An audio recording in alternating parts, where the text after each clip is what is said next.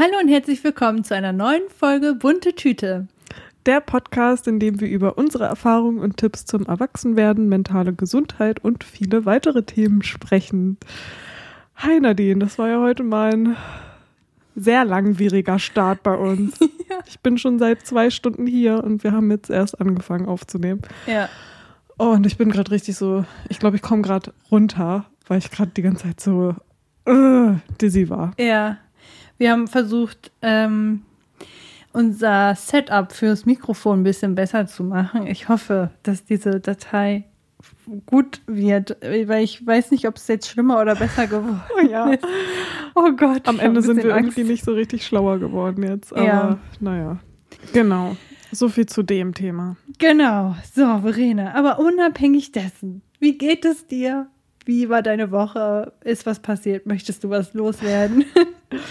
ich habe eine Sache für heute mitgebracht. Ähm, ich war letztens mal wieder laufen. Das mache ich in letzter Zeit sehr selten und unregelmäßig, obwohl mir das immer mega gut tut und ich das jetzt eigentlich auch mal öfter integrieren will. Und wir haben ja auch schon so oft gesagt, dass wir beide eigentlich zusammen jetzt mal wieder laufen mhm. wollten. Schon seit einem halben Jahr sagen wir das.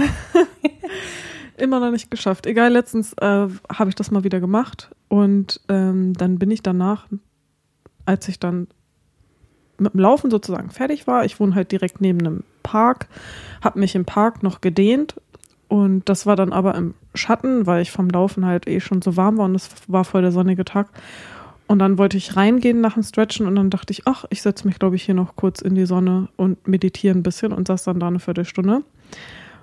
Und eigentlich sollte das jetzt nur noch mal so ein, also die Erkenntnis, die ich dabei hatte, wollte ich einfach noch mal weitergeben, weil ich finde, dass wir, glaube ich, viel zu selten an sowas denken. Ich habe das voll oft beim Laufen, dass ich dadurch dann immer so voll die Dankbarkeit bekomme für meinen Körper, weil ich beim Laufen das so toll finde, dass man seinen Körper so viel fühlt. Ich, ich habe das Gefühl, ich spüre meine Beine dann irgendwie immer so voll, weil die ja auch voll arbeiten und so. Und ich mag das halt beim Laufen, dass man sich so selbstständig, ohne irgendwelche Hilfsmittel, so schnell fortbewegen kann mhm. und irgendwie den ganzen Körper bewegt und so halt nochmal anders als beim Fahrradfahren und halt so selbstständig mit dem eigenen Körper, der eigenen Körperkraft und so kommst du so alleine halt irgendwie so voran und ja, irgendwie das Gefühl immer auch mit dem, äh, mit der Luft und dem Wind an der Haut und so weiter.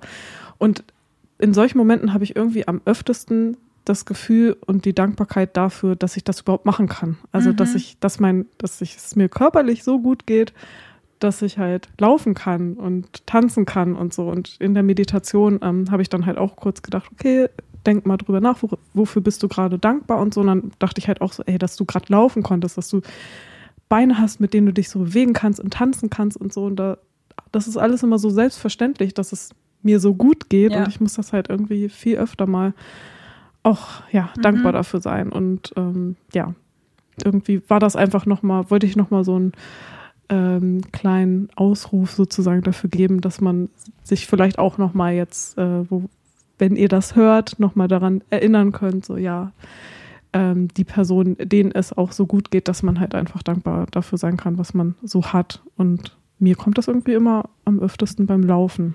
Ja, voll schön, dass du so, dass für dich so die Erkenntnis hast, weil das ist ja wirklich so, dass man ganz oft sagt, sei mal dankbar für das, was du hast.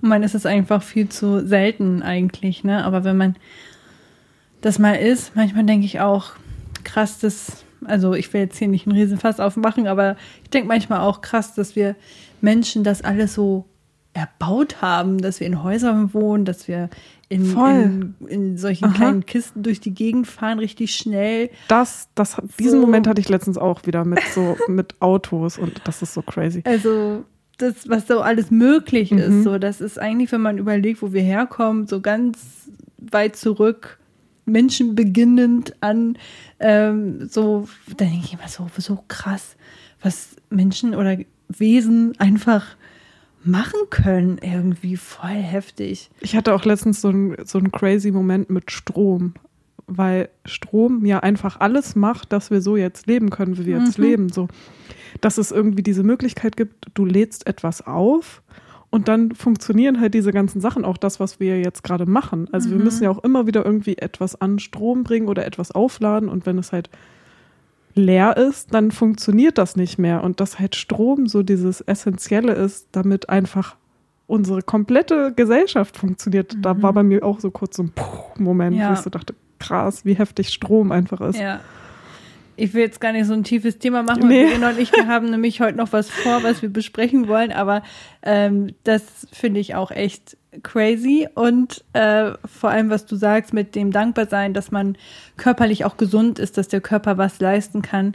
Letztens hatte ich auch so einen Moment, ähm, wo ich so dachte, man weiß ja nie, es kann jeden Moment eine schlimme Nachricht eintrudeln, was man niemandem wünscht.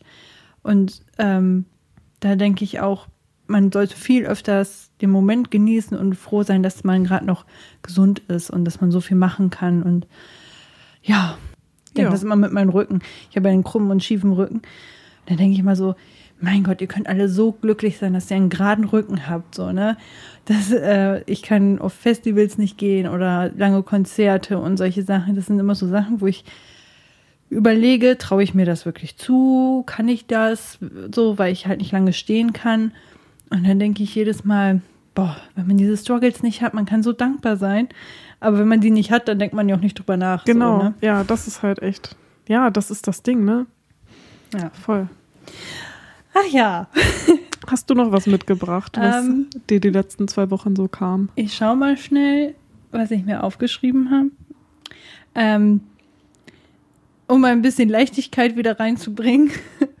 ähm, ich habe letztens Wäsche gewaschen und da ist mir eine Sache aufgefallen, wo ich so dachte, das ist ein richtig nicer Tipp, den ich gerne weitergeben kann. Ähm, wer kennt es nicht? Man wäscht ein Taschentuch mit und die ganzen Klamotten haben Fussel und die kriegst du dann ganz schlecht wieder raus. Und den besten Tipp, den ich jetzt habe, der auch nicht eklig ist, ist einfach Stofftaschentücher zu benutzen. Die benutze ich jetzt ungefähr seit zwei Jahren, habe ich welche. Ähm, und vor allem, wenn man jetzt nicht eine Erkältung hat, wo man den ganzen Tag nur am Schniefen ist, dann nehme ich die auch nicht mehr, weil ich das dann auch nicht mehr so lecker finde. Aber wenn man jetzt so einfach ein Stofftaschentuch in einer Hosentasche hat für Situationen, wo man mal eben was abputzen möchte, seinen Mund nochmal wie eine Serviette abputzen möchte äh, oder man hat ein bisschen äh, Schnodder in der Nase, dann ist so ein Stofftaschentuch mega nice weil das dadurch ja nicht gleich unbenutzbar ist, sondern du steckst es wieder rein und so, keine Ahnung. Und dann, wenn man es vergisst, passiert nichts. Die Wäsche bleibt schön sauber und heile.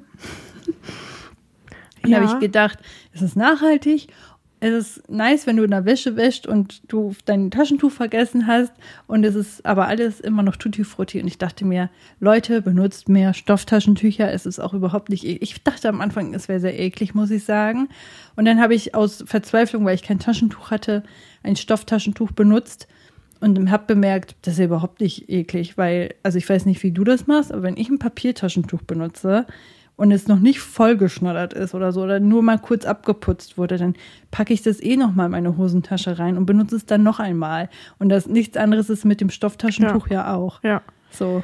Ja, also ich habe das ja auch schon immer mitbekommen, dass du das nutzt und ich bin da irgendwie, ich sehe das, also ich habe ja eins von dir im Badezimmer liegen und sehe das immer und dann denkst immer, jedes Mal, wenn ich da so vorbeigehe, denkst oh, das müsstest du jetzt eigentlich echt mal ausprobieren, das ist doch voll gut. Und Nadine macht das doch auch immer, aber irgend, irgendwas hindert mich daran, wie, warum ich das nicht mache. Ich weiß nicht genau wieso. Vielleicht, weil ich irgendwie nicht so richtig in meinem Kopf checke, wie man das am besten verwendet und für was man das so verwenden kann. Also du hast es ja jetzt gerade an sich eigentlich erklärt, aber weiß ich nicht, kannst du das vielleicht nochmal ganz genau erklären, wann du das benutzt und wann nicht? Ich benutze es wie ein normales Papiertaschentuch. Aber ich finde halt, das ist. Aber wenn du halt jetzt zum Beispiel, also es wird jetzt ein bisschen eklig, sorry Leute. aber wenn du jetzt zum Beispiel auch so Popel in der Nase hast und die irgendwie rausschniefen willst, machst du das ja. auch damit?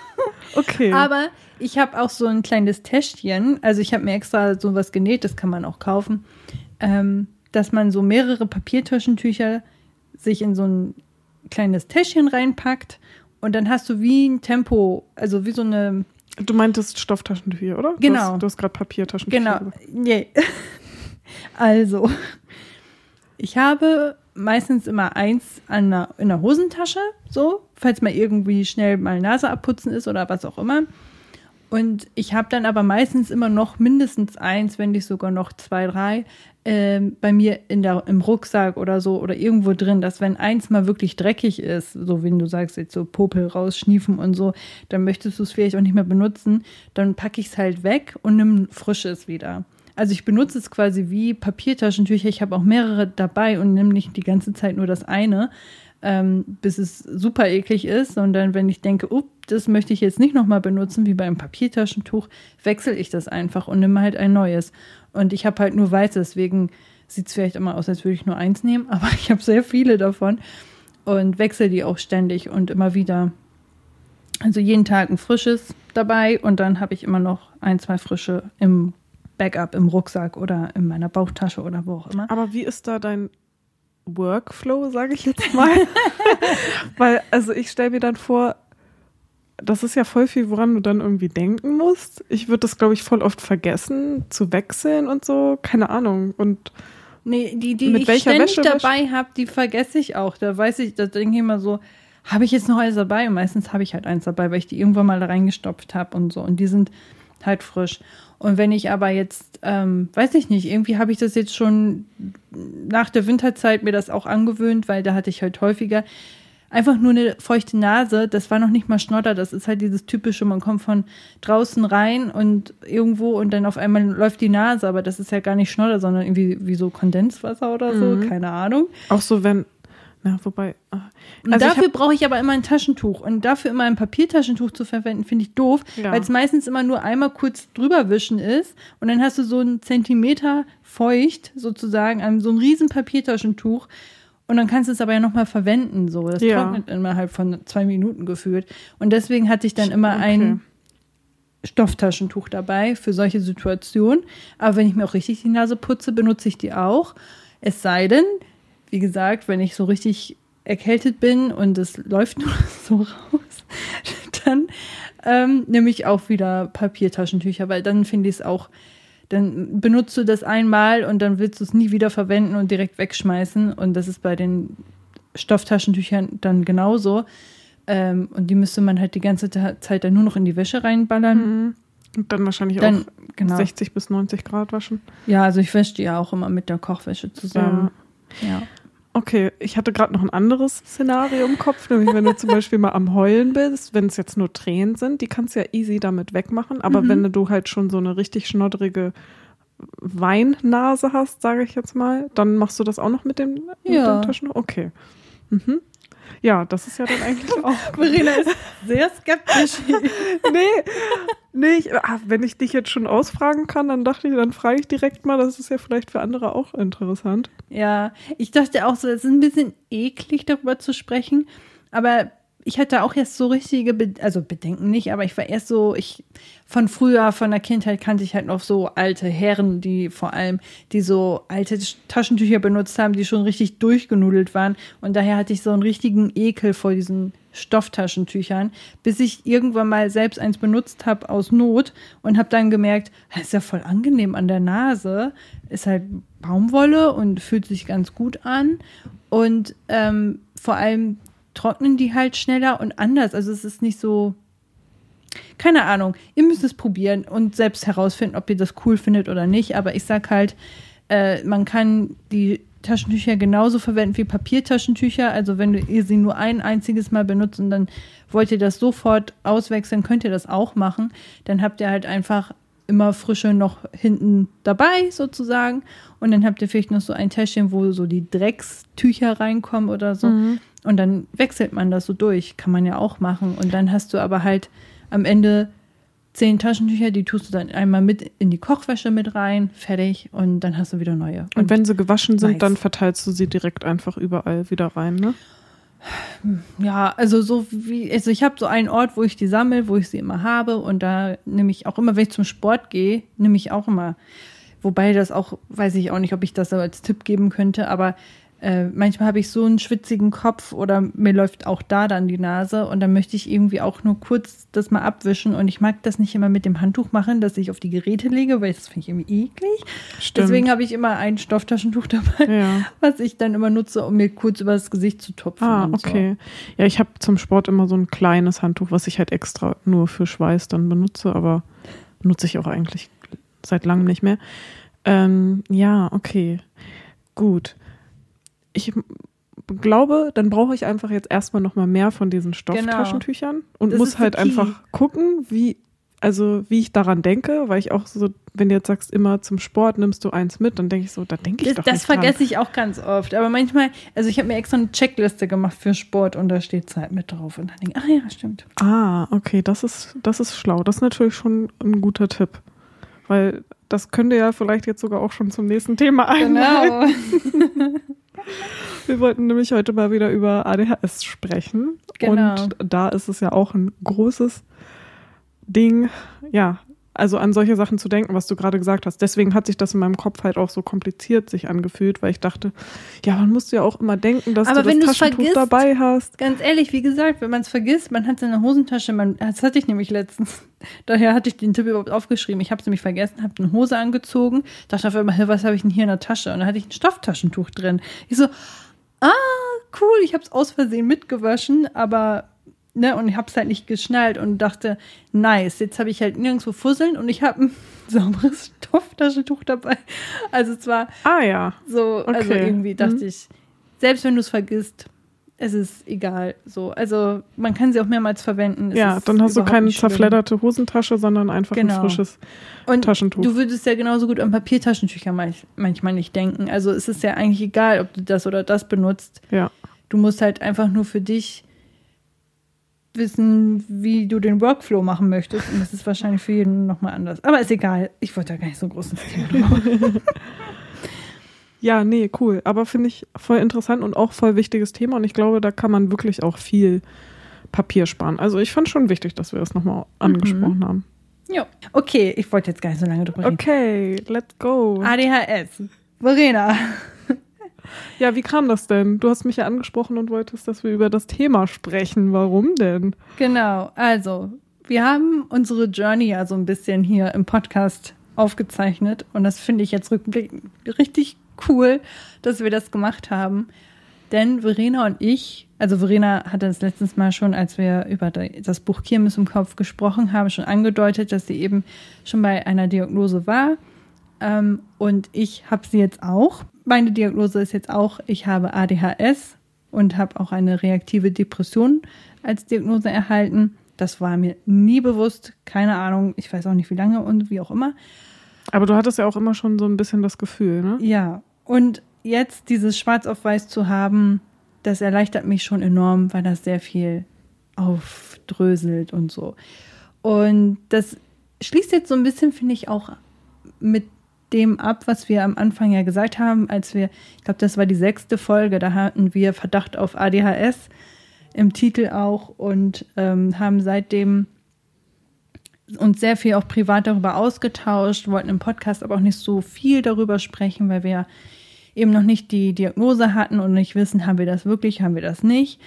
Und jetzt ähm, haben wir eben beide die Diagnose ADHS im Erwachsenenalter und ähm, ja, jetzt können wir da auch offen und ehrlich drüber sprechen und auch dachte ich mal so ein bisschen erzählen, wie für uns das so war, die Diagnose zu bekommen oder wie unser Weg da überhaupt hin war, weil ich glaube, das könnte den oder die ein andere interessieren. Ja, Genau. voll. Also sollen wir, sollen wir das nochmal ganz kurz minimal anschneiden? Also sonst haben wir es ja auch, glaube ich, schon in den älteren Folgen, also in der ersten mit der Verdachtsfolge ähm, schon mal einmal angesprochen, wie das losging, ne? Mhm. Sollen wir das nochmal kurz minim einsch- Ja. einfangen? Okay.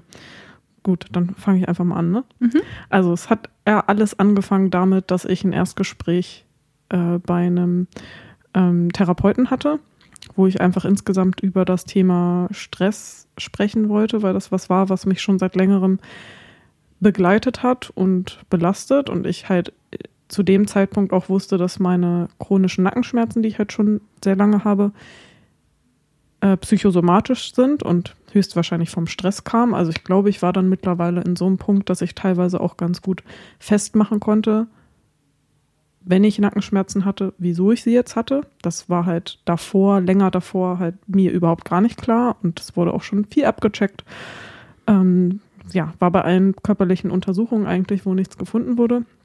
Und in diesem Erstgespräch bei dem Therapeuten, wo ich glaube ich das Glück hatte, dass ich in dieser Praxis mhm. gelandet bin, weil ADHS immer noch sehr ähm, unerforscht ist und wir auch letztens erst gehört haben, dass das in einem Psychologiestudium, wenn überhaupt nur klein angerissen wird. Also es ist halt einfach, wenn eher bei TherapeutInnen etwas, was die sich dann vielleicht im Nachhinein wahrscheinlich erst aneignen oder so. Wir mhm. wissen es jetzt nicht mhm. genau. Das war etwas, was wir halt aus einer Doku jetzt gehört haben.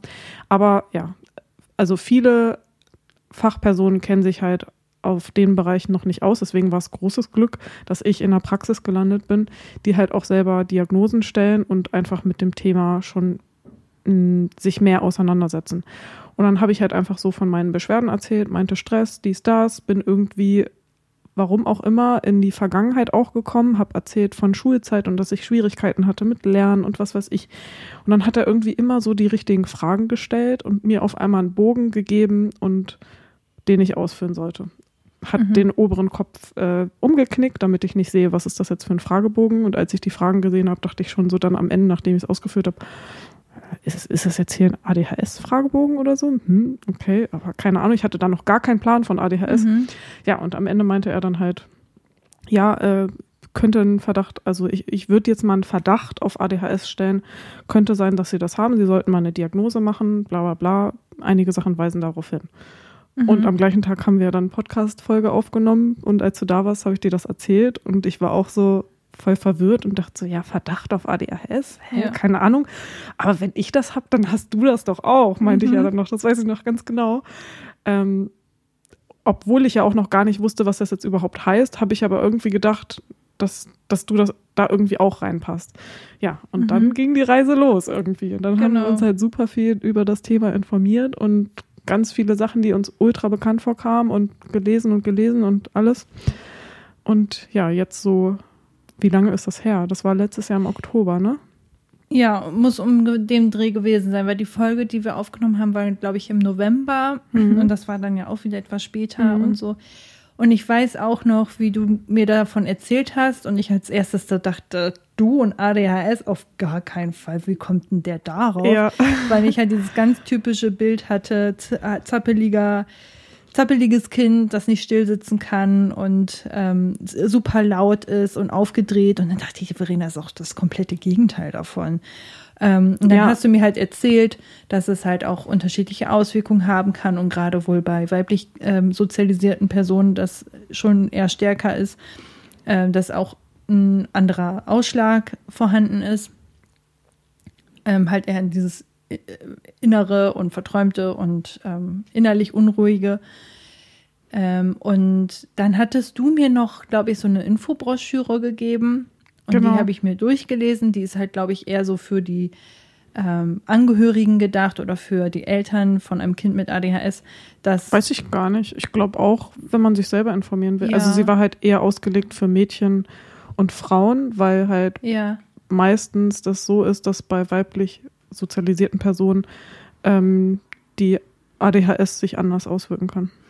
Genau, und als ich das durchgelesen habe, war ich richtig geschockt, weil ich so dachte, da steht eins zu eins. Das ist, beschreibt eins zu eins, wie ich mich gefühlt habe in der Kindheit, wie ich mich jetzt fühle, äh, meine Struggles und ähm, ja, habe dann gedacht, okay, krass, ich habe anscheinend ADHS und konnte es erst auch gar nicht so annehmen und weil ich halt auch dieses vorurteilsbehaftete Bild im Kopf hab, hatte, und dann haben wir uns aber informiert über Podcasts, über Social Media. Es gibt mittlerweile super viele Aufklärungen. Wir werden nochmal in der Folgenbeschreibung wieder ein paar Seiten und Podcasts verlinken.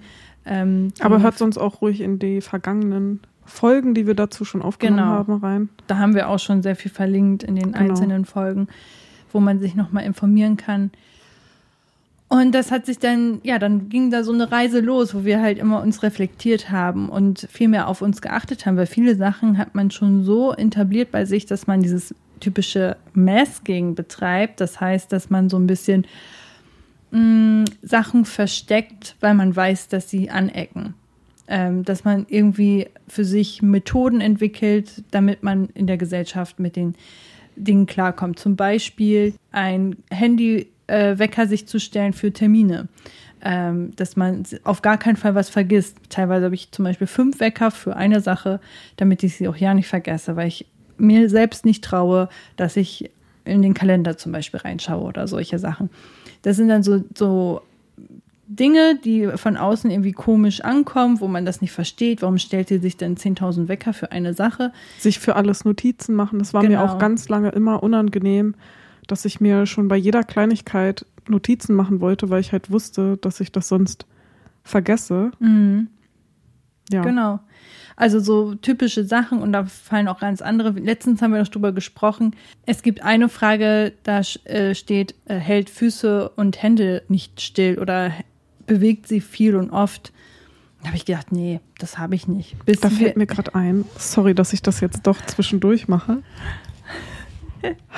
Ich habe da gerade eben schon dran gedacht, dann habe ich es natürlich wieder vergessen, zur rechten Zeit zu machen. So, ich muss mir wieder was rausholen, damit ich wieder was in der Genau, Hand genau. Weil ich sonst zu angespannt dabei. bin. Und da haben wir noch drüber gesprochen, dass wir beide nicht so das Gefühl hatten, dass wir viel mit den Füßen zappeln. Weil ich es in meiner Familie mitbekommen habe, dass wenn man viel mit den Beinen zappelt und wackelt, dass es unangenehm ist, dass es Geräusche macht, dass es nicht gern gesehen ist.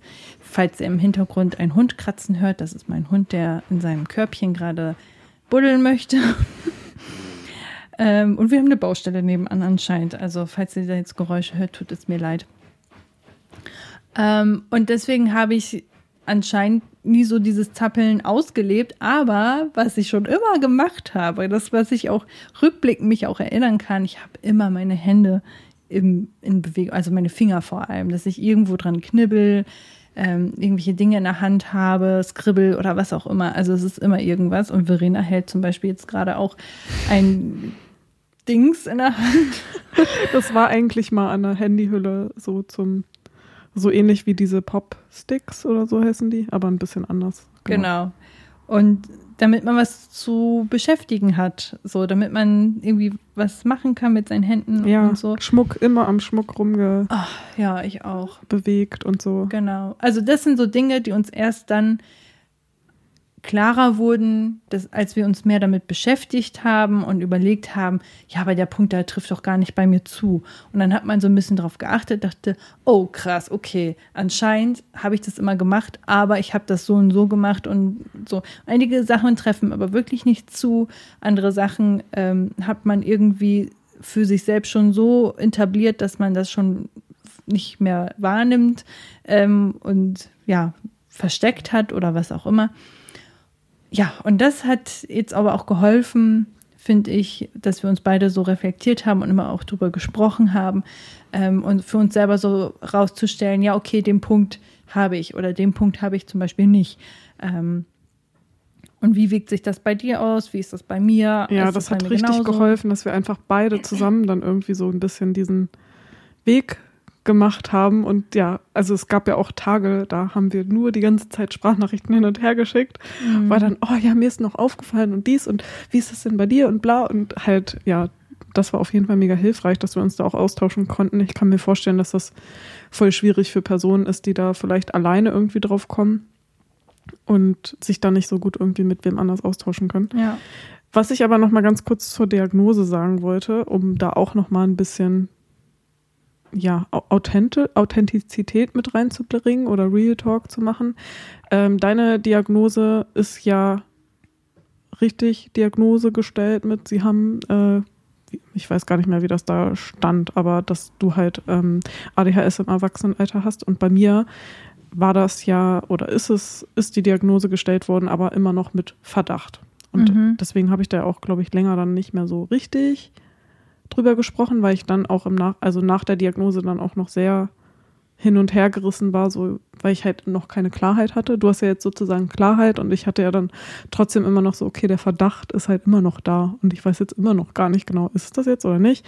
Was halt daran liegt, dass ich einerseits halt auf jeden Fall ein sehr, ähm, ja, äh, also ein Typus, sage ich mal, bin, der ähm, ja nicht so stark erkennbar ist, weil du auch meintest, so Mhm. Verena und ADHS, die ist doch super ruhig und so. Und ich war halt in der Schule auch immer super ruhig und unauffällig und alles. Ähm, wollte ich, glaube ich, auch einfach sein. Also ich habe auch immer Mhm. versucht, unauffällig einfach in allem zu sein und nicht irgendwie anzuecken. Ähm, und dadurch, dass ich mich halt ja auch au- äh, an meine Kindheit so ganz wenig einfach nur erinnern kann und aber auch nicht viele Sachen passiert sind, glaube ich, in der Schulzeit, wo ich dolle ermahnt wurde, weil ich vielleicht, ja, einfach erstens vielleicht dieser unaufmerksam, äh, dieser un, jetzt fehlt mir gerade das Wort, Unaufmerksam? nee, nicht unaufmerksam, sondern ähm, ruhiger Typ bin, genau. Und ähm, das dadurch auch viel schwieriger eigentlich wäre oder ist, das überhaupt zu erkennen oder auch gewesen wäre, das zum Beispiel schon in der Kindheit erkennen zu können.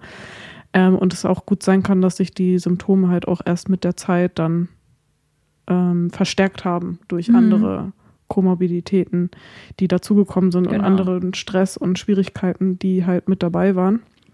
Und dass es halt in der Kindheit noch gar nicht so ausgeprägt war und deswegen auch nicht auffällig, genau, unauffällig und auffällig, wollte ich sagen, das war das Wort, was mir gefehlt hat. Genau, und deswegen ist es bei mir auch in meinem Diagnosebericht halt noch auf Verdacht und ich war dann lange immer so, ach, ich glaube, ich habe es vielleicht doch nicht. Mhm. Ha, aber vielleicht doch. Ah, jetzt gerade denke ich eigentlich, dass ich es doch habe. Ha, aber nee, das vielleicht irgendwie doch nicht. Und ich bin Mhm. ja auch jetzt seit einiger Zeit in einer ADHS-Gruppentherapie, wo ich mich auch am Anfang gar nicht so gefühlt habe, da reinzugehen, weil ich so dachte, ich weiß ja noch gar nicht, ob ich das habe und dann werde ich am Ende vielleicht gar nicht von denen angenommen oder von denen abgesprochen, Mhm. dass ich das habe, weil ich es ja vielleicht auch wirklich nicht habe und so. Aber je länger ich da war, habe ich mich da auch immer wohler gefühlt und auch gemerkt, dass wir viele Gemeinsamkeiten in der, innerhalb der Gruppe haben, also dass ich auch zu vielen Sachen auch relaten kann, was die so sagen und dass es grundsätzlich einfach viel hilft. Und dadurch, dass jetzt auch in, innerhalb meiner Familie ja auch noch eine Person da ist, die ähm, sehr auffällig das auch hat und diagnostiziert wurde, wo das halt klar ist, dass sie auch ADHS hat, wird es jetzt langsam immer mehr, dass ich so denke, ja, du hast auch ADHS, du musst es jetzt nicht wieder in Frage stellen und so. Ja. Und vielleicht von außen denkt man sich so jetzt, ja, ist doch egal und will sie jetzt eigentlich, dass sie ADHS hat oder nicht oder wie ist das und hm. Ich glaube, es ist einfach eher so dieser Wunsch nach Klarheit, dass man, Total. dass man Klarheit hat. Ja. Was, was ist jetzt Sache und wie verstehe ich meinen Körper und wie kann ich damit umgehen? Und wenn es das vielleicht nicht ist, was ist es vielleicht dann und wie muss ich dann vielleicht anders damit umgehen Mhm. oder so? Keine Ahnung. Es gibt ja auch so viele beha unterschiedliche Behandlungsmöglichkeiten, die man dann ja auch einleiten kann, wenn man aber erst weiß, was los ist. Mhm. Und ich glaube, deswegen war das dann halt auch, ja, dieser Struggle, dieses Hin- und Herdenken, ob es das jetzt ist oder nicht. Ja, um das mal von außen einzufangen, warum man sich da jetzt überhaupt so viele Gedanken macht und dass es halt, glaube ich, nie ein Ding ist oder ich hoffe selten ein Ding ist, dass man ADHS haben will, weil es vielleicht gerade scheinbar cool ist oder so, sondern dass es immer ähm, einfach mit dem zu tun hat, was der Leidensdruck ist und dass man Ja, was glaube ich viele sagen, Klarheit haben will. genau.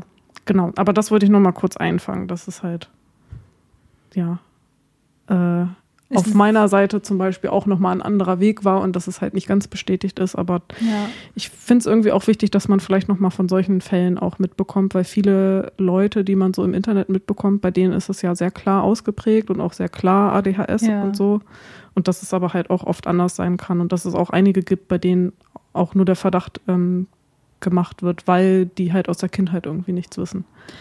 Ja, und ich, als ich das bei dir gehört habe, tat es mir auch unfassbar leid, weil man jetzt diesen, also das war ja ein riesiger Aufwand, sich in eine, äh, eine Diagnosestelle zu suchen, die das machen kann, dann überhaupt einen Termin zu bekommen. Also dieser unfassbare Aufwand, den man betreibt, und dann bist du endlich da und dann werden dir Fragen gestellt und du berichtest aus deiner Kindheit, kannst dich aber vielleicht auch nicht an alles so detailliert ganz genau und du noch musst dich halt ja erinnern. auch komplett nackig machen da. Genau. Ne? Und dann, also sie hat auch gesagt, die Fragebögen zählen nicht so sehr wie das Gespräch. Also das ist vielleicht auch nochmal wichtig für Leute, die jetzt so denken, ja, ich habe jetzt so einen Fragebogen und hm. Ähm, ja, so ein Gespräch ist nochmal, also es muss ja noch vieles ausgeschlossen werden. Und deswegen ist es so wichtig, dass, wenn man ähm, das diagnostiziert haben möchte, das auch bei einer Fachperson macht, die, finde ich, ähm, die sich damit auskennt, weil die nochmal ein bisschen spezifischer fragen und so. Ich war auch am Ende so erstaunt, was die da alles bei mir rausgeholt hat und dass sie auch diese reaktive Depression erkannt hat, weil ich so dachte, naja, also es ist ja nicht so groß ausgeschlagen hier, so mit dem Test. Und auf einmal ja. sagt sie, ja, sie haben eine reaktive Depression, wo ich so dachte, what? Was ist das? Warum ja. habe ich das? Okay, ja. krass. Und naja, ich wollte da gar nicht so drauf eingehen, aber ich meinte nur. Es war bei mir ja das Gleiche, dass ich da auch, auch überrascht war, dass man vor allem auch in so kurzer Zeit dann sowas herausfinden kann. Aber weil es halt auch sehr intensiv ist, ne? Die Fragen sind sehr, sehr ähm, naja, direkt auf gewisse Dinge ausgelegt, genau. wo du halt viele Informationen auch in kurzer Zeit irgendwie rausbekommen kannst und so.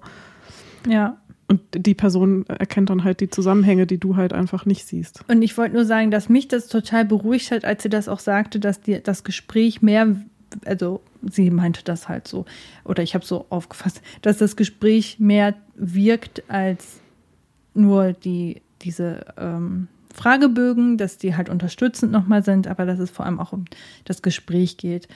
Und das hat mich so ein bisschen beruhigt, weil ich so dachte, okay, wenn ich jetzt irgendwo ein Kreuzchen falsch gesetzt habe, ist das nicht gleich der Weltuntergang so, sondern ja. sie ist eine Fachperson, sie weiß das ganz genau. Weil, wie du schon sagst, man geht raus und ich hatte das auch, dass ich erst, ich habe das angenommen habe aber auch gleichzeitig wieder, als ich bei Social Media wieder geguckt habe, und du sagst es selber, da sind auch viele, die das sehr extrem haben oder eine andere Art der ADHS, die man nicht so spürt, dass man so denkt, na, da sehe ich mich aber nicht. Ich habe diese Struggles nicht so extrem wie diese Person. Ja. Ähm, und das nochmal. Dann immer sagen, wieder anfängt zu zweifeln. Genau, aber zu sagen, nein, du hast die Diagnose. Und ähm, nicht, weil du Kreuzchen vielleicht falsch gesetzt hast, weil du dachtest, ja, das muss ja so sein oder ja, das ist bei mir so und keine Ahnung. Das ist nur ein Teil das, der Diagnose. Der andere Teil ist eben noch diese, dieses persönliche Gespräch und ich finde, das beruhigt mich so ein bisschen, dass ich weiß, nein, ich habe ja auch sehr ehrlich von meiner ganzen Kindheit, Jugend, meiner Erwachsenen-Struggle erzählt. Da hatte sie genug Einblick und konnte genug einschätzen, ob das vielleicht noch zu einer anderen ähm, Art Erkrankung passt. Nicht, dass ADHS eine Erkrankung ist, aber vielleicht eine andere Erkrankung hätte sein können. Ja. Wisst ihr, wie ich meine? Ja, statt ADHS. Es ist sehr schwierig, da jetzt so das mhm. Wording zu finden, ohne anzuecken. Ja. Ich hoffe, das ist okay. also, Verena, Verdacht auf ADHS ähm, und ich, die dieses diagnostizierte, medizinisch diagnostizierte, ich weiß nicht, wie es genau da drin steht, ADHS. Genau. Und, und das ist ja dann auch erst eigentlich so ein bisschen der Anfang, ne? Also nach der Diagnose kann man dann ja auch endlich mal loslegen und genau dafür äh, in Behandlung gehen. Also ja. sei es therapeutisch oder medikamentös und was weiß ich und so. Und das steht uns beide ja jetzt noch bevor. Also ich habe ja jetzt schon seit einiger Zeit die Gruppentherapie, die mega was bringt. Also vielleicht auch noch mal ein kurzer Aufruf dazu. Ich habe am Anfang ja auch, wie ich schon gesagt habe, gestruggelt, ob ich jetzt in eine Gruppentherapie gehen soll, weil also, ne, wenn man auch ein bisschen soziale Ängste, Schwierigkeiten hat und so und dann denkt, ja, aber vielleicht sind dann da irgendwie Leute, die dich runtermachen und dann fühlt sich das blöd an und keine Ahnung und weiß ich nicht, hatte ganz viele Gedanken dabei, warum ich jetzt Angst hatte, dahin zu gehen und auch vor dem ersten Treffen, oh, das war ganz schlimm und echt ganz viel Angst, habe mich dann aber doch getraut, dahin zu gehen, weil ich ganz viel Zuspruch von außen, von anderen Leuten bekommen habe mit denen ich drüber gesprochen habe, ob ich hingehen soll. Und also ich kann nur sagen und auch von einigen anderen Leuten, die Erfahrungen mit Gruppentherapie gemacht haben, dass das echt richtig viel wert sein kann. Und du fängst ja Montag jetzt auch an mit einer, ne? Mhm. Bin ich auch mal gespannt. Ähm, und ich fand ein Argument, was für mich irgendwie das Beste dabei war, dass in der Gruppentherapie dir andere Leute nochmal ganz andere Sachen sagen, Tipps geben können aus ihren eigenen Erfahrungen, die Therapeutinnen dir nie geben können, weil sie halt mit vielen Sachen ja selber nicht strugglen und das halt nur aus dieser fachmännischen Richtung sagen können, aber andere, die halt aus ihrer eigenen Perspektive ähm, Erfahrungen, Tipps geben können und dann auch nochmal von so vielen verschiedenen Personen, also so viele verschiedene Perspektiven, ähm, das halt echt auch nochmal richtig was bringen kann. Also falls jemand mhm. gerade am Überlegen ist, zu einer Gruppentherapie zu gehen, ich würde es ausprobieren. Ja, ich probiere es jetzt nämlich auch aus. Ich habe äh, auch mit Verena darüber gesprochen, ähm, wie cool ist das und so, weil ich auch denke, ich würde gerne auch eine Einzeltherapie haben, weil ich glaube, ein paar Dinge möchte ich schon noch mal gerne aufarbeiten und das aber dann ganz gezielt, Ja. weil das Sachen sind, die ich vielleicht nicht so offen in der Gruppe erzählen würde oder was auch immer. Ähm, deswegen denke ich, vielleicht wäre das ganz cool. Aber ich wollte noch mal kurz zu dieser Diagnose zurückgehen. Wie hast du dich denn gefühlt, als du, also bei dir war das ja ein bisschen unbefriedigend, weil du ja nur den Verdacht am Ende stehen hattest und nicht die offizielle Diagnose. Ähm, wie hast du dich damit gefühlt? Also, es ist ja jetzt auch schon wieder eine Weile her. Das war ja bei mir Anfang des Jahres, Januar oder Februar. Dementsprechend kann ich mich leider auch nicht mehr so gut dran erinnern. Aber ja, es war auf jeden Fall irgendwie komisch. Ich habe mich komisch gefühlt. Es war irgendwie so, okay, ich habe jetzt die Diagnose gemacht. Und ich habe auch schon einigen Leuten davon erzählt, weil ich mich ja auch mit Leuten aus meinem engen Umfeld irgendwie damit austauschen wollte mit dem Thema und auch meinen Geschwistern, wie das bei denen ist, auch damit es für meine Diagnose irgendwie hilfreich ist. Und dann war ich so, ja, irgendwie bin ich gefühlt jetzt gerade gar nicht so viel schlauer. Also Mhm. schon ein bisschen und in dem Diagnosebericht steht ja auch die ganz normale Empfehlung für die Medikation, die du ja auch bekommen hast. Ähm, ja, aber irgendwie, ja, es hat sich irgendwie Mhm. komisch angefühlt und das Mhm. hat meinen Zweifeln nicht richtig weniger gemacht, glaube ich. Ah, okay. Mhm. Vielleicht, ich weiß nicht, ob Aber es das sogar dem noch. Verdacht auch, weil. Ja, ja, genau. Dadurch, Mhm. dass ich halt nur den Verdacht hatte, weil ich halt, also vor allem, weil die Therape ist das? Nee, sie ist Therapeutin, aber auch Psycho Psych Psychiaterin. Ne? Psychiaterin, ja. Aber sie ist, glaube ich, beides, ne? Mhm. Ähm, ja, und dadurch, dass sie halt gar nichts festmachen konnte aus der Kindheit ähm, und man das halt in der Diagnose irgendwie ja braucht, um das klar festzustellen. Und ich weiß auch nicht mehr genau, also es war dann, ging dann auch so ein bisschen wie im Film bei mir ab, dass ich, dass sie halt gesagt hat, so ja, ist jetzt noch auf Verdacht und bla bla. Und ich war dann halt direkt so, ah, okay, aha, ja gut. Also weiß ich jetzt noch gar nicht, ob ich es hab oder nicht. Ähm, ja, und dann weiß ich auch gar nicht mehr genau, was sie noch so alles gesagt hat. Wahrscheinlich, weil ich das nicht mehr so richtig aufnehmen konnte in dem Mhm. Moment, weil ich dann damit so beschäftigt war. Und ich weiß halt gar nicht mehr genau, ob sie jetzt gesagt hat, dass aber die Sachen, die jetzt aus der aktuellen Zeit und nicht mehr Kindheitszeit, dass die halt eigentlich auffällig sind Mhm. oder wie auffällig und ob sie es jetzt nur nicht machen konnte, weil aus der Kindheit die Infos fehlen oder vielleicht auch noch aus anderen Gründen und so. Das weiß ich irgendwie alles gar nicht mehr so richtig. Mhm. Und ich glaube, das hat mich dadurch aber auch noch mehr verunsichert, weil ich das halt nicht mehr so genau weiß. Ja. Wahrscheinlich hätte ich sie in dem Moment vielleicht auch noch mehr ausfragen sollen und so, aber ich war dann eher in dem Moment so, ah, okay, ist jetzt noch Verdacht. Äh, ja, muss ich dann irgendwie nochmal irgendwann eine Diagnose machen oder wie ist das jetzt? Und, ne, und war dann irgendwie damit so verwirrt und dachte so, okay, wie kriege ich es jetzt wirklich raus? Mhm. Und dann war mein Ende eigentlich so, ja, gar nicht.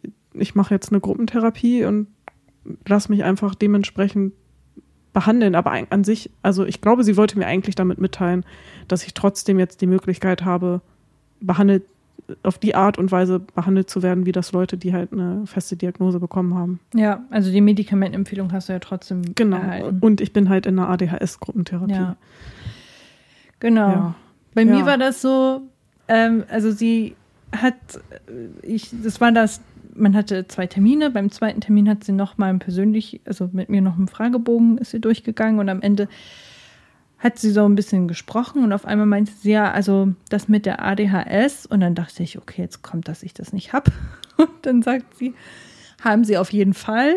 Und dann war ich so ein bisschen, oh, okay. Und hat sie, wie, das überrascht sie jetzt? Und dann dachte ich so, nee, ja, nee. Doch, nein, eigentlich nicht. Also ich war dann so verwirrt auf einmal, weil ich so dachte, krass, okay, du hast jetzt diese Diagnose.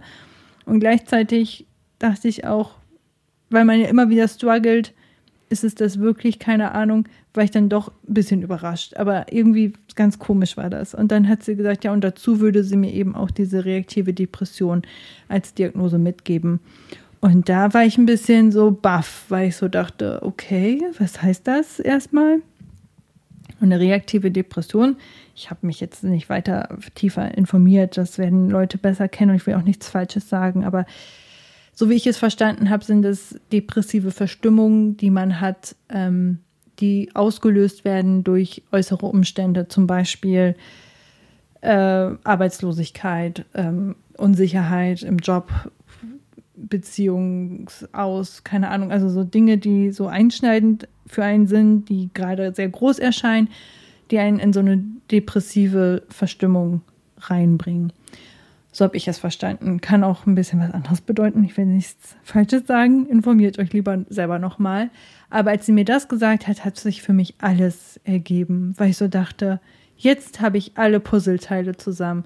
Weil ADHS war für mich auch so ein Ding, wo ich so dachte, also wenn ich das nicht habe, dann habe ich irgendwas anderes. Es, weil ich in meiner Kindheit, in meiner Jugend, in meinem Studium, in meiner Arbeit so krass gestruggelt habe wo ich so dachte, das kann doch nicht normal sein, dass andere das so einfach hinkriegen und ich schaffe es einfach nicht. Wieso bin ich denn so? Ich dachte immer, ich habe eine so krasse Lernschwäche, dass ich eine Art Lernbehinderung habe oder so. Und das ist ja dann mit der ADHS irgendwie erklärbar, warum ja. ähm, ein paar Dinge mir schwieriger fallen. Deswegen hoffe ich, dass, wenn ich Medikamente nehme, dass es in dem Bereich sich verbessert. Ähm, aber dann noch mit dieser Depression hat sich so viel für mich erschlüsselt, weil ich schon oft, ich glaube, ich habe sogar im Podcast einmal so erzählt, PMS hat so hart gekickt und ganz, ganz schlimm. Und da wollte ich die Depression auch nie so aussprechen, weil ich das ja nicht wusste. Ähm, aber jetzt zu wissen, ja, PMS kann das bestimmt noch verstärken, aber wahrscheinlich warst du dann auch in einer depressiven Phase drin. Hm. Und das jetzt aber auch so zu wissen, so schwarz auf weiß, ähm, dass es das wirklich war und also auch mal vorkommt bei mir, habe ich gedacht, okay, krass, jetzt, jetzt Stempel drunter.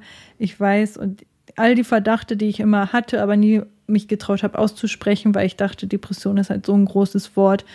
Ähm, und ich kenne halt Leute, die an Depression erkrankt sind, die eine schwere Depression auch haben, wo ich mich nicht einordnen wollte, weil ich so dachte, die haben es halt so viel schwerer.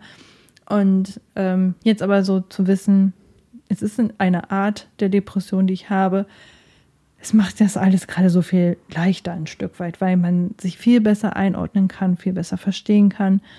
Und ähm, ja, das war schon fast erleichternder oder krasser als die ADHS-Diagnose, weil ich mich schon so viel damit auseinandergesetzt habe, dass ich so dachte, 100 Pro habe ich entweder das oder etwas, was in die Richtung geht. Und ähm, ja, da bin ich sehr froh, dass das jetzt so für mich so ein, so ein Gesamtbild ergeben ja, hat. Das war ja auch noch vor meiner Diagnose so die Frage, ähm, wenn es jetzt zum Beispiel auch nicht ADHS ist, äh, was ist es dann? Werden auch noch mhm. andere Sachen da diagnostiziert oder nicht?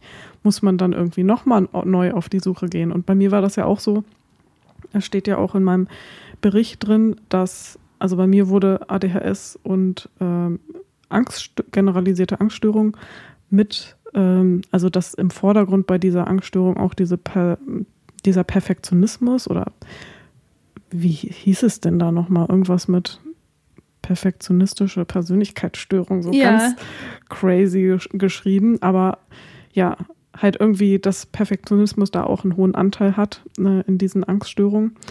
Ähm, und ja, das Ding Angststörung, das war auf jeden Fall dann auch was. Also erstens hatte sie das auch in der Diagnose gesagt, dass es halt auch im Vordergrund steht.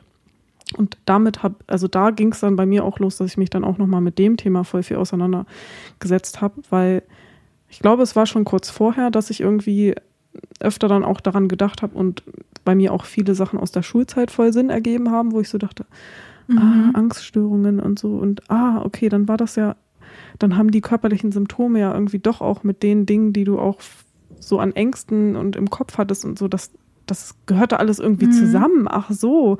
Und ich habe halt irgendwie immer gedacht, ich hätte, keine Ahnung, Probleme mit dem Herzen oder was weiß ich. Und ich war ja auch irgendwie immer diejenige, die, keine Ahnung, alle genervt haben, weil ihr so heiß war im, im Unterricht. Und ist jetzt nochmal ein anderes Thema. Aber es gab auf jeden Fall in der Schulzeit auch viele, viele Sachen, die mich auch ähm, bei dem Teil mit der Angststörung und so halt beschäftigt haben, wo ich halt nie darauf gekommen bin, dass das eine psychische Störung ist. So, mhm. ich habe dadurch, dass ich das gefühlt schon immer hatte, dachte ich, das wäre halt bei mir einfach ja, so. Das hat sie auch zu mir gesagt, weil ich so dachte, das ist so krass. Also ich habe es zehn Tage vor meinem 29. Geburtstag habe ich erfahren, dass ich ADHS habe. Auf den Tag genau. Und dann habe ich auch gedacht, wie strange ist das? Und wie viele Jahre man damit gelebt hat. Und sie hat auch gesagt, dass sie sich sehr wundert, dass es damals als Kind nicht äh, untersucht wurde.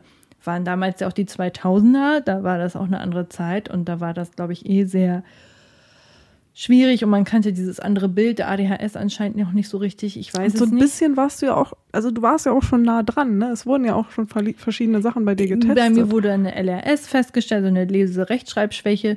Ähm, und es hieß immer, ich sei ähm, lernschwach. Ich, eine Lernschwäche haben die immer gesagt. Aber was heißt das? Who knows? So, was heißt eine Lernschwäche? Kann sie jetzt gar nichts lernen? Ist sie in allen Dingen doof? Nein. Das waren nur bestimmte Bereiche, die mir nicht gefallen haben, anscheinend, also meinem Kopf nicht gefallen haben. Und ich habe mich richtig angestrengt als Kind. Aber da können wir vielleicht irgendwann nochmal drüber sprechen, ja. was genau da los war. Aber ähm, ja, und äh, da hat sie auch gesagt, das wundert sie sehr, aber worauf wollte ich jetzt hinaus? Was hast du gerade gesagt? Ich hatte noch gesagt, dass ich, also dass das äh, Thema mit der Angststörung und dem Perfektionismus ja. für mich noch viel geöffnet hat und ich dann auch einfach so viele Sachen auch aus der Vergangenheit zusammenhängen konnte oder genau. dass sie irgendwie Sinn ergeben haben. Und also vor allem dieses Perfektionismus-Thema war bei mir auch etwas, was sich bei mir aber neu irgendwie eröffnet hat, weil ich schon wusste, dass ich im Designbereich irgendwie schon auch perfektionistisch in verschiedenen Dingen bin. Aber ich auch immer so dachte, es gibt auch andere Leute in meinem Umfeld, die da auch so sind oder die mhm. da noch krasser sind und so. Ja. Und dann habe ich erstmal noch weiter recherchiert, was ist denn noch all oder habe mehr darauf geachtet, was denn noch alles so dieser Perfektionismus sein kann. Und dann ist mir so aufgefallen, Okay, krass, das spiegelt sich bei dir einfach in allen Ebenen in deinem Leben wieder, in, in so vielen Bereichen. Und ich fand das so crazy, dass sie das so er erkennen konnte mhm. und mir das nie aufgefallen ist. Ja. Und da dachte ich schon, okay, irgendwie bin ich jetzt auch gerade ein bisschen impressed, dass sie das so das muss zusammenfassen ich auch sagen. konnte. Ich war auch ganz schön impressed. In diesen zwei Terminen. Das, vor allem, dass sie diese, also da, diese Depression, das geht mir nicht aus dem Kopf, wie sie das herausgefunden hat, weil ähm, das bei mir nicht dauerhaft ist, sondern so schubweise oder wie auch immer. Ähm, und in dem Moment ging es mir auch schlecht. Und ich weiß nicht, ob sie davor mich kurz gefragt hat, wie es mir so geht und mir dann den Fragebogen gegeben hat oder so. Ich weiß es nicht mehr. Ähm, aber egal. Ich bin auch sehr impressed, wie das so funktioniert, wenn man so anderes Wissen hat und also durch Fragen schon und Antworten besser also rausfiltern also kann, als man das mhm. selbst jemals machen könnte. Ja wenn man dadurch nicht geschult ist. Aber dieses in der Kindheit so Schlüsselmomente, die dann auf einmal Sinn ergeben, das habe ich auch richtig krass. Ähm, also was die ADHS vor allem betrifft und auch mit meinen Lernschwächen, wie gesagt, was da alles zusammenhängt, wo ich so denke, wow, was bin ich durch die Hölle gegangen damals, was haben die Lehrer mich mir am Kopf geschmissen für Beleidigungen und was auch immer. Und niemand ist auf die Idee gekommen, wollten wir das Kind nicht mal, sollten wir das Kind nicht mal ein bisschen mehr untersuchen, so. Ähm, und das Einzige, was äh, untersuchenswert für die war, war halt meine Leserechtschreibschwäche. So, und das ist nur ein Tropfen auf dem heißen Stein, weil da noch so viel anderes da hintergehangen hat. Und das hieß auch immer, Nadine ist sehr kreativ, ja toll. Dachte ich immer, kann ich mir ja keinen Blumentopf äh, kaufen.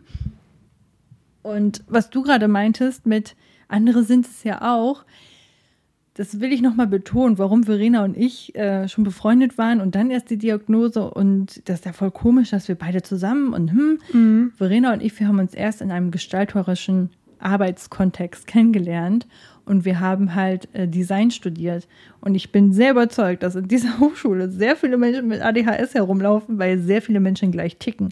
Und ich weiß es von einer anderen Freundin, die auch ADHS hat oder höchstwahrscheinlich. ähm, die mit mir zusammen auf einer Gestaltungsschule, wir waren Fachoberschule Gestaltung, Fachabitur, sind wir da zusammen rauf. Und ich war schon immer in dieser etwas gestalterischen Richtung tätig. Und sie kam, glaube ich, vom Gymnasium oder von der Realschule, das weiß ich nicht. Ähm, und ich war auf einer Gesamtschule. Und sie kam eben von einer anderen Schulform in diese Klasse. Und sie hat mir gesagt, als sie da angekommen ist, hat sie gemerkt, oh, hier sind ja alle so wie ich. So, und für sie war das halt voll der krasse Unterschied, den sie da auch gemerkt hat, ähm, zwischen den anderen SchülerInnen und den neuen SchülerInnen, ähm, dass sie da gemerkt hat, da passt der viel besser rein, die sind ja genauso verstreut. Wir hatten einen Klassenlehrer, der war unser Mathelehrer, der hat zu uns gesagt, ich weiß, dass ihr das nicht könnt, ihr seid GestalterInnen, ihr könnt das, äh, wir machen nur den Basic-Scheiß. So. Und das war der beste Mathelehrer mit, den wir hatten. Und der das auf so einer ganz coolen Ebene uns unterrichtet hat und der wusste einfach, dass die Gestalt, also der hatte an der Gestaltungsschule und an der Technikschule unterrichtet und er wusste, an der Gestaltungshochschule brauche ich gar nicht erst anfangen, was ich bei den technischen SchülerInnen mache. Äh, wir machen hier nur den Basic-Scheiß so. Und so, da sind, glaube ich, sehr viele, die eben die gleichen Struggles haben, die eine äh, Neurodivergenz in sich tragen, äh, die halt anders denken, anders handeln, keine Ahnung was. Und da fällt eben ADHS ja eben auch drunter. Und ähm, dann in dem Designspektrum, ich glaube, da sind halt sehr viele. Und deswegen hat es das nochmal schwieriger gemacht, das herauszufinden, dass man so unterschiedlich ist. Ich glaube, wäre ich hätte ich einen anderen Weg eingeschlagen und hätte gesagt, so, ich will jetzt Bankkauffrau werden, wäre es mir vielleicht deutlicher aufgefallen, ja, wie unterschiedlich ja, das auf jeden alles Fall. ist. So. Genau, also das war auf jeden Fall auch ein Ding, das hatte ich auch mal in der Therapie angesprochen, dass ich einfach schon, glaube ich, immer Leute um mich herum haben, die halt ähnlich waren, ähnlich getickt haben wie ich. Also erstmal in der Familie natürlich, also ADHS ist ja sehr hoch vererbbar, weshalb es mein mein Gedanke halt auch noch, oder dass ich ADHS habe, dann auch nochmal verstärkt habe, weil jemand aus meiner Familie halt auch darauf diagnostiziert wurde. Ähm, und halt auch in der Schule habe ich irgendwie oft und immer mit Leuten aus dem kreativen Bereich dann zusammengehangen. Ich habe ja auch Kunstabi gemacht und dann halt auch Mhm. im Studium und so. Und genau, also ja, es ist halt sehr typisch, dass Leute mit ADHS halt auch sehr kreativ sind und dass dann in der Kreativbranche sich eher die the Menschen tummeln, ähm, statt woanders, weil sie da dann auch besser klarkommen als in einem rationaleren oder Ja. technischeren Beruf. Und ich glaube, ähm, wir hatten ja diese, es gibt eine Doku auf YouTube von SWR oder SWR 3, ich bin mir nicht sicher, ich weiß auch nicht glaub- genau, wie sie heißt, wir werden sie verlinken. Ja, Ähm, ähm, auch mit Angelina Burger, die halt eben Kirmes im Kopf auf Instagram betreibt, die eine Journalistin ist, die selbst ADHS sehr spät, ich glaube auch mit 29 diagnostiziert bekommen hat, dessen Buch wir vorgestellt haben. dessen Buch wir vorgestellt haben, Kirmes im Kopf. Das ist sowieso, glaube ich, der, der beste Tipp, den man geben kann, wenn man sich damit informieren möchte und wenn man nicht weiß, welche Quellen kann ich jetzt trauen und was ist gut. Holt euch das Buch Kirmes im Kopf oder geht einfach direkt zum Instagram-Kanal. Aber das Buch ist einfach richtig, richtig ja. nice. Das und es gibt es auch als Hörbuch. ja, und wir haben eine Buchrezension dazu gemacht, die könnt ihr euch auch anhören. Genau. Ähm, genau. Worauf wollte ich jetzt hinaus? Achso, SWR-Doku, genau. Und da haben sie er erklärt, ähm, wie das funktioniert. Also, dass irgendwie so das Gehirn hat eigentlich so zwei Segmente sozusagen. Das eine ist still, wenn das andere aktiv ist. Und das ist das eine die Konzentration für eine Sache. Während die aktiv ist, ist das Tagträumen und das Reize wahrnehmen Standby-Modus. auf Standby-Modus, Mhm. genau.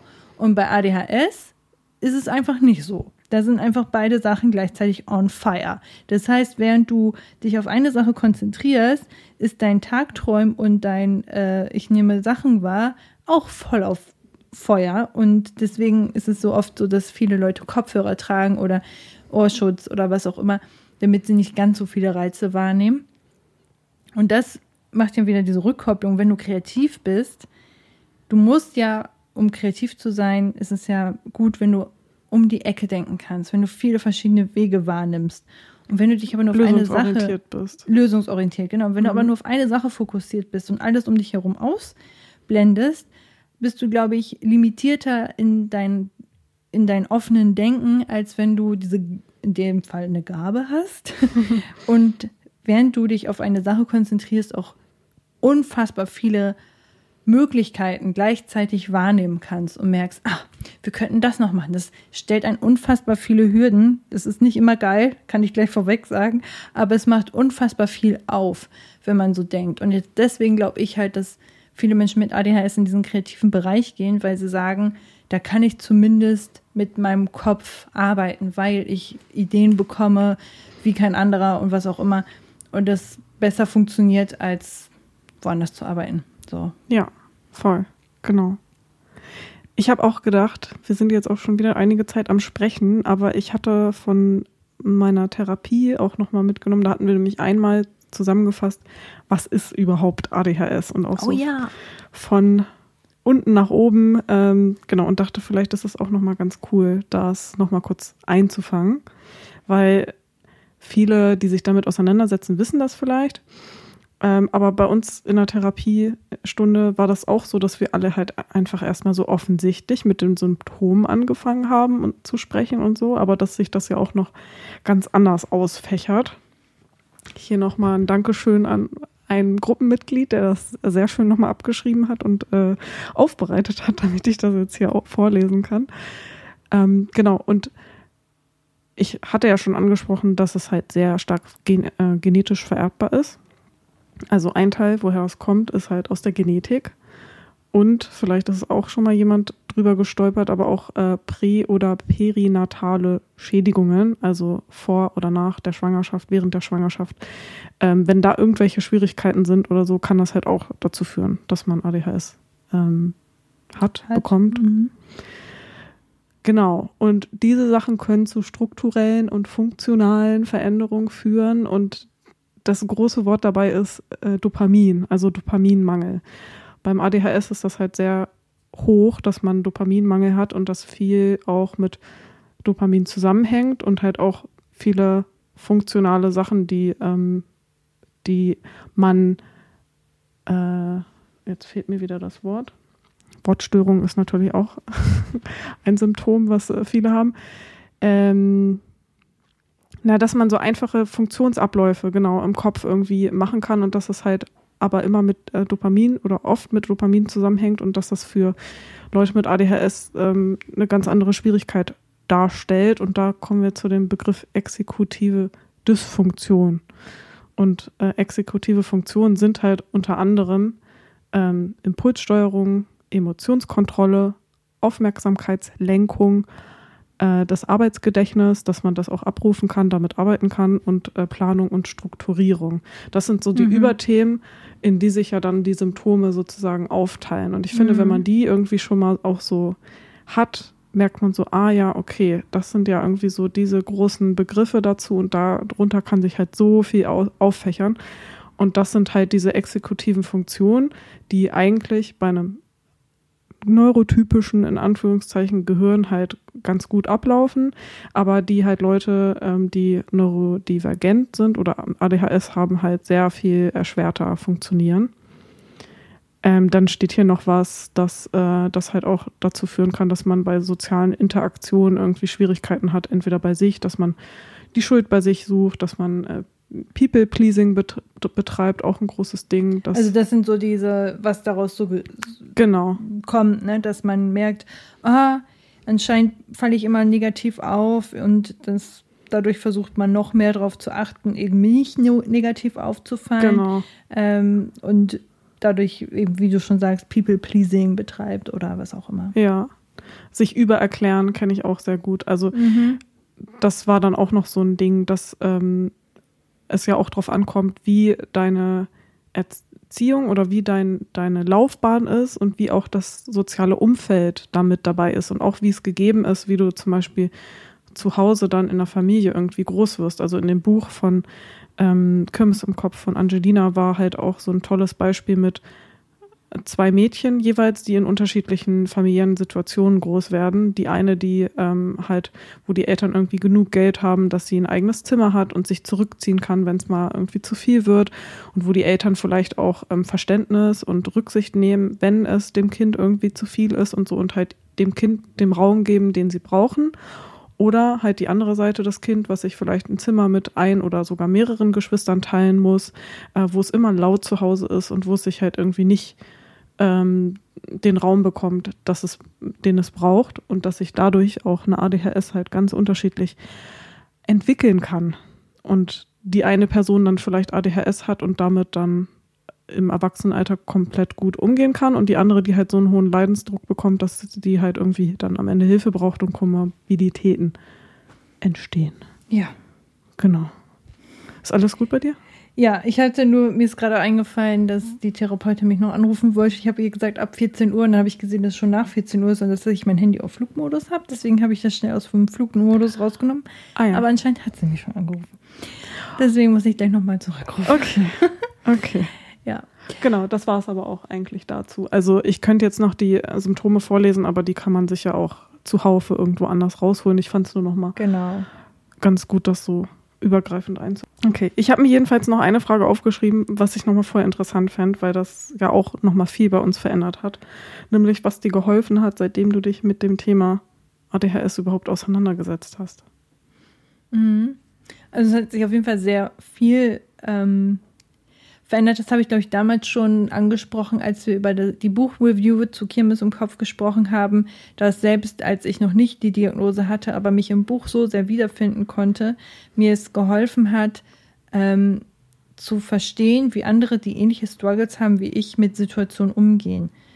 Beispiel zum, Be äh, zum Beispiel ähm, sich Earplugs, also so ähm, Ohrstöpsel zu holen, ähm, um vielleicht in einem Bereich, wo es ein bisschen lauter ist, wo viel los ist, sich einfach ein bisschen mehr abzudämpfen, dass das nicht ganz so ins Ohr reingeht. Ähm, das, da bin ich, glaube ich, nicht ganz so empfindlich wie andere, aber es hat mir auch schon sehr geholfen. Ähm, und auch dieses zu akzeptieren, dass manche Dinge einfach nicht so funktionieren. Zum Beispiel, weil ich paar Tage hintereinander super viel unterwegs. Ich war in Hamburg, dann war ich in Hildesheim, dann war ich in meiner Heimatstadt, dann war ich wieder in Hildesheim. Ähm, ich bin super viel hin und her gefahren. Dann habe ich gemerkt, okay, ich fühle mich gerade so, als wäre ich richtig auf Strom. Und da habe ich gemerkt, okay, ich brauche anscheinend jetzt einen Tag für mich und habe mich dann auch hingelegt. Ähm, habe mir so ein klein, ich habe meine ganzen Endgeräte auf Standby gemacht und habe so für mich ähm, DS gespielt, Professor Layton tatsächlich. Ähm, und das hat mir wieder geholfen, so ein bisschen runterzukommen, mich nur auf eine Sache zu fokussieren. Um mich herum war alles schön ruhig. Ähm, und da habe ich gemerkt, ja, das ist, glaube ich, echt ein Problem für Menschen. Also ich zum Beispiel könnte niemals in einer Großstadt leben. Das habe ich schon immer nicht gefühlt, weil ich das schon immer sehr überwältigend fand mit so vielen Menschen und Gerüchen und ähm, diese Vollheit und dieses Gewusel, mhm. das war schon immer für mich irgendwie schwierig. Ähm, jetzt weiß ich auch, warum es anscheinend sehr schwierig für mich ist. Ähm, und deswegen denke ich auch so, Homeoffice wäre für mich halt ideal. Und deswegen versuche ich halt auch, was jobtechnisch auch gerade bei mir Thema ist, halt was zu finden, wo ich weiß, da habe ich auch Energie für. So, also ich habe zum Beispiel jetzt auch bemerkt, ich habe ja einen Job gehabt, in dem ich auch viel mit dem Auto unterwegs war, was mir von Anfang an sehr schwer gefallen ist und wo ich mich erst ein bisschen reinfinden konnte, als ich halt immer die gleichen Strecken hatte, wo ich dann wusste, okay, da geht's lang, aber ich hatte trotzdem eine Reizdarmproblematik, weil ich äh, so Angst davor hatte und auch froh war, als das jetzt vorbei war ähm, und habe bemerkt, du bist keine Außendienstlerin, du wirst es nie sein, was halt für Innenarchitektur schwierig ist äh, weswegen ich halt überlegen muss, wie kann ich das dann anders besser verknüpfen, was kann man anders machen.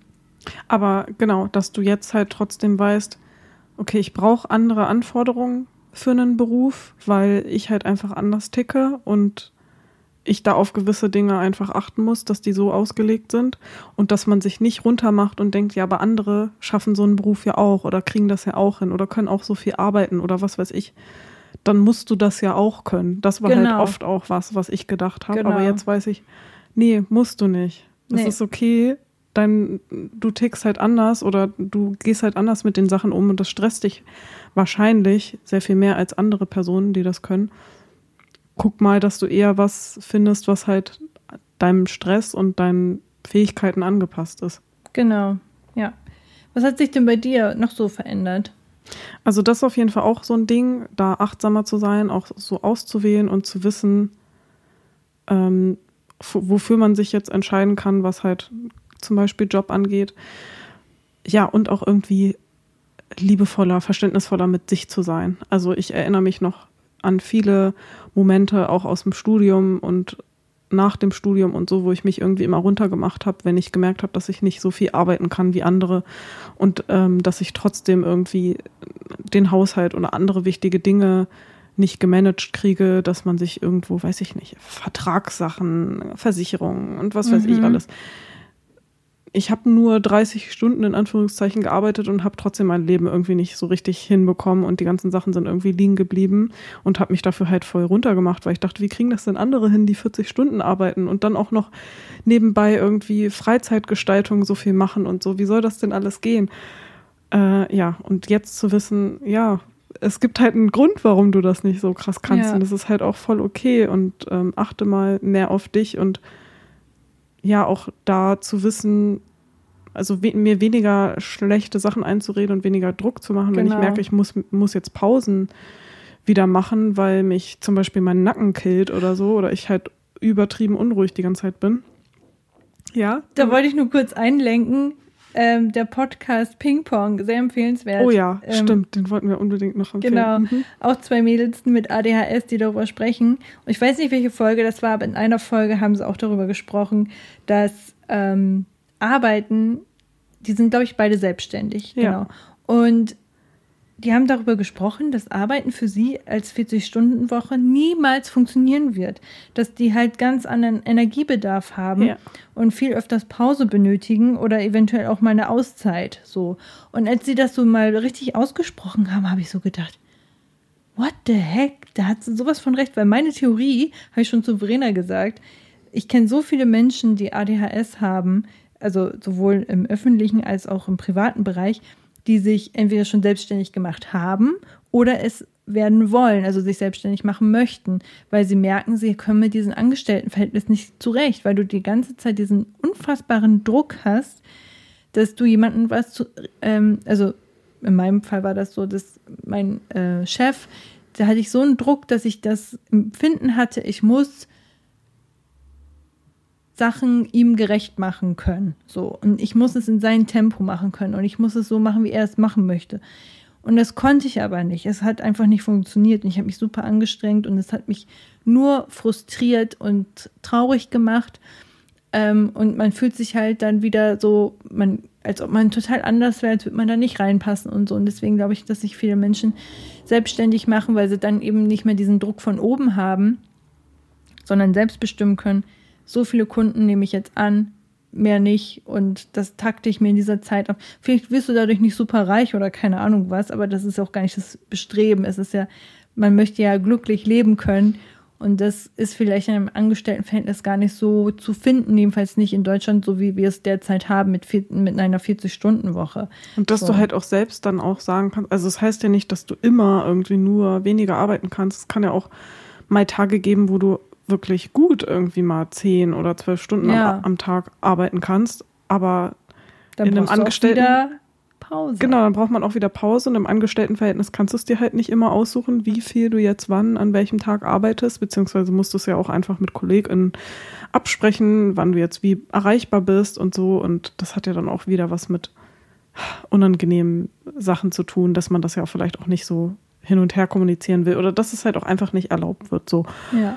Und ähm, genau, wenn du dir das halt selbst einteilst, dann kannst du halt auch mal gucken. Und ja, ich wollte einfach nur noch mal einwerfen, dass es nicht heißt, dass man immer nur weniger arbeiten kann, sondern dass man auch mal sehr wohl viel am Stück arbeiten kann, aber dass man sich das einfach selber einteilen muss und dass es immer darauf ankommt, wie es einen an dem Tag geht und wie viel Energie du hast und so und dass du das halt nicht so einplanen kannst. Genau, und dann kommt noch in unserem Fall zum Beispiel noch der Zyklus dazu, dass der weibliche ähm, Menstruationszyklus, dass du dann halt auch ähm, Tage hast, wo es eh schon scheiße ist und dann kickt dann noch irgendwas mehr und aha, also es ist ähm, eine Sensibilisierung wird sehr helfen, sowohl ähm, was das eine und andere betrifft. Ähm, generell finde ich, sollten Arbeitsstrukturen anders gegeben sein, dass jeder Mensch für sich entscheiden kann, wie viel möchte ich arbeiten, was kann ich und wo sind meine Stärken und das müsste eigentlich viel besser zugeschnitten sein. Und diese 40-Stunden-Arbeitswoche, ich glaube, die schadet eh jeder Person. Ja, genau. Also nochmal, äh, damit es nicht in Vergessenheit gerät, der Podcast Ping Pong sehr empfehlenswert. Die, der, der Podcast geht halt nur um das Thema ADHS. Die beiden haben sich schon viel auch zu dem Thema auseinandergesetzt und belesen. Und jede Folge hat halt einfach einen anderen Bereich zum Thema ADHS. Also man kann auch einen ganzen Podcast zu dem Thema machen, weil es einfach so viele Bereiche gibt, die da in, im Leben mit einspielen. Und ja, ich finde den Podcast mega toll. Ich habe die ersten fünf Folgen durchgesuchtet und kann den auf jeden Fall sehr empfehlen. Und du hast dir jetzt auch ein paar Folgen angehört. Und da kann man sich auch einfach mal zu verschiedenen Themen, die einen interessieren, zum Beispiel, wenn man jetzt sagt, Medikation habe ich jetzt aber auch noch gar keinen Plan, würde mich aber mal interessieren, was es dazu so für Infos gibt, mhm. sich zu dem Thema einfach mal was anzuhören. Ja, genau. Ja, das schließt doch schön ab, oder? Ja. Ich dachte, ich hätte gerade noch eine Sache gehabt, aber vielleicht ist sie jetzt auch schon wieder weggefallen. Oder wir haben sie auch schon angesprochen, kann auch sein. Ja. Ich glaube, ich bin ausgequatscht. Ja, also ich denke, dass wir öfters jetzt auch ein bisschen mehr darüber sprechen werden, weil es einfach etwas ist, was uns beschäftigt, womit wir strugglen, was wir so erleben und so. Ähm, genau, falls ihr da Fragen habt oder so, könnt ihr uns gerne wie immer anschreiben über die gängigen Plattformen. Ähm, ja, und finde es irgendwie so schön, diese Journey hier dokumentiert zu haben. Ich weiß noch, wo wir eine Folge hatten, wo ich dich gefragt habe, Verena, wie denkst du eigentlich? Ja. Äh, ich habe 10.000 Sachen gleichzeitig im Kopf und mir daraufhin eine andere Freundin ähm, geschrieben hat, ey Nadine, du bist neurodivergent und so. Darunter zählt auch ADHS. Und da wusste ich noch gar nichts von diesem ganzen Thema.